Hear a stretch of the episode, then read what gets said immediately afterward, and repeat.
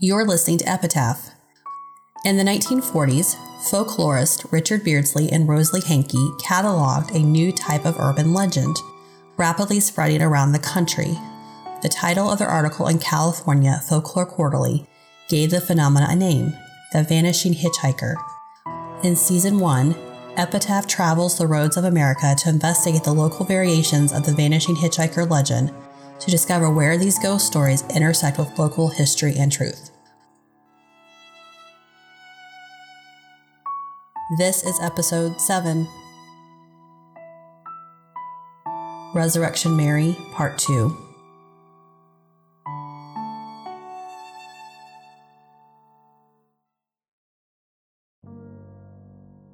The story of Resurrection Mary, or at least one version of it, begins at the O. Henry Ballroom. In the 1930s, the O. Henry, located outside the Chicago city limits on Archer Avenue in Willow Springs, was a popular place for big band and swing dancing. The owner, John Verderbar, booked the most popular bands in the Chicago area to play. Names like Count Basie, Guy Lombardo, and Artie Shaw. It wasn't uncommon for a thousand people to be on the dance floor on any given night.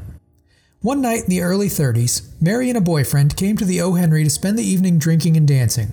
On their way home, Mary's boyfriend, maybe a little drunk and maybe a little distracted by the beautiful girl he was with, missed a turn, wrecked the car, and Mary was killed.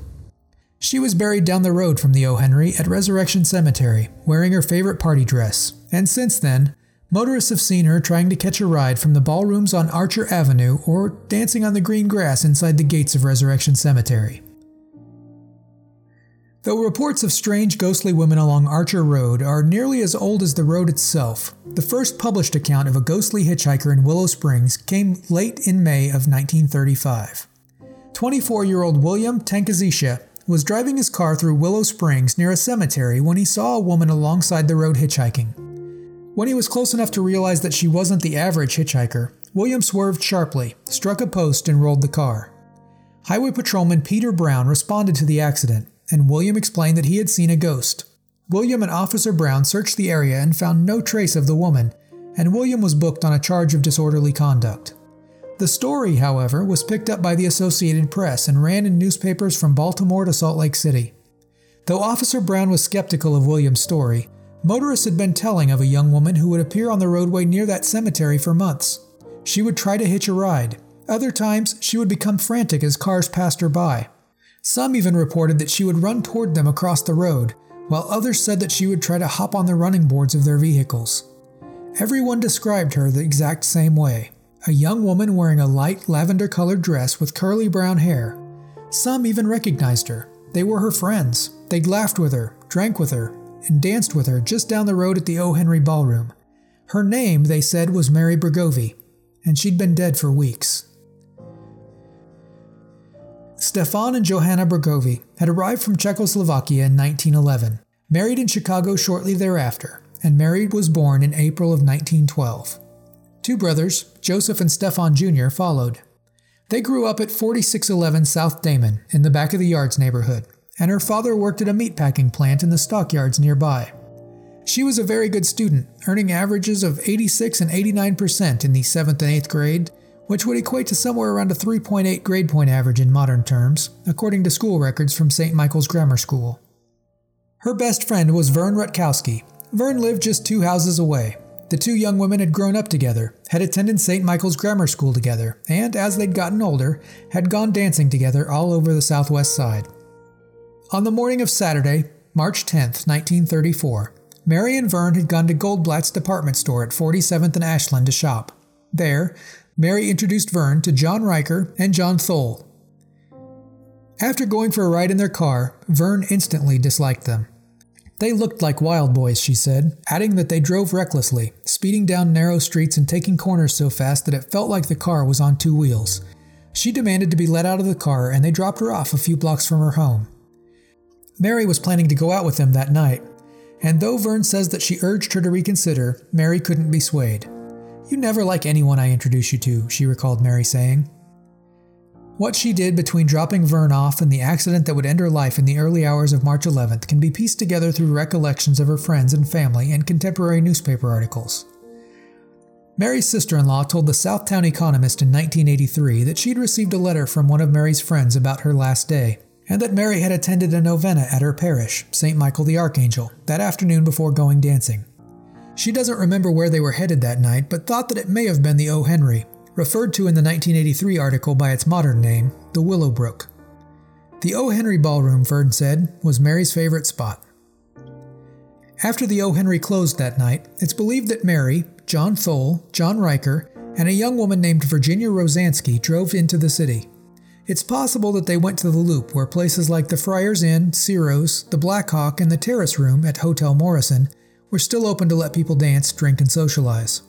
Wherever they wound up that night, Virginia Rosansky got into an argument with John Thole, and as they got into Thole's car to go home, asked Mary to change seats with her. Thole was speeding along Wacker Drive, coming around a corner at the intersection of Lake Avenue, and whether he was intoxicated, driving recklessly, really did just misjudge the turn in the dark, or some combination thereof. He would later tell police that he hadn't even seen the large metal support structure for the elevated train. The impact sent Mary through the windshield. There was no such thing as tempered safety glass in those days, and the shards of the shattered windshield left a gash that ran from Mary's throat to her right ear. Had she not been killed by the impact, she likely would have died of blood loss before help could arrive. Her body was identified by her mother, Johanna, her brother Joseph, and her friend, Vern Rutkowski. She was buried in Resurrection Cemetery, but her story doesn't end there. John Satala operated the Satala Funeral Chapels at 47th and Damon for more than 60 years. It was just across the street from St. Michael's Grammar School and near St. Michael the Archangel Parish. He had known Mary when she lived in the neighborhood, and he held her funeral. She was a hell of a nice girl, he recalled, very pretty. She was buried in an orchid colored dress. She died in an auto accident. I remember having to sew up the side of her face. And then he relayed another story. Not long after Mary was buried there, one of the caretakers from Resurrection Cemetery called him. He said that he had seen a beautiful girl walking the cemetery grounds. A girl with short, curly brunette hair and an orchid colored dress. And, he said, he was positive that it was the same young woman that John Satala had recently buried. He recognized her as Mary Bregovy.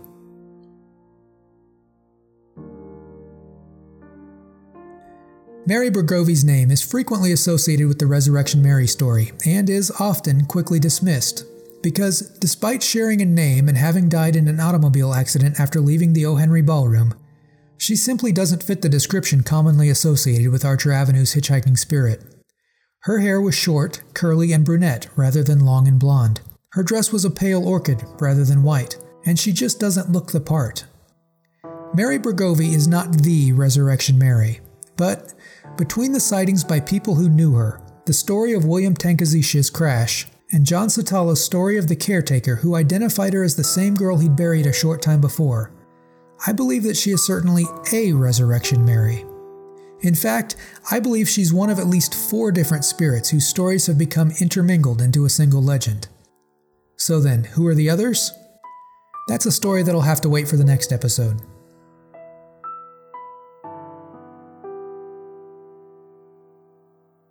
You have been listening to episode 7 Resurrection Mary, Part 2. If you enjoy Epitaph, please take time to rate and review us on Apple Podcast, Google Play, or wherever you may be listening. Want a place to connect with us or discuss episodes of others? Join our Facebook page and follow us on Twitter at, at Epitaph Pod. If you've got a few extra dollars, please consider joining our Patreon. There, you'll get access to Epitaph, The Others, our special subscriber only bonus show, and other exclusive content. Epitaph is an independent bi weekly podcast. This episode was researched, written, hosted, and produced by Epitaph Podcasts. The content of this podcast is copyright Epitaph Incorporated 2019, all rights reserved.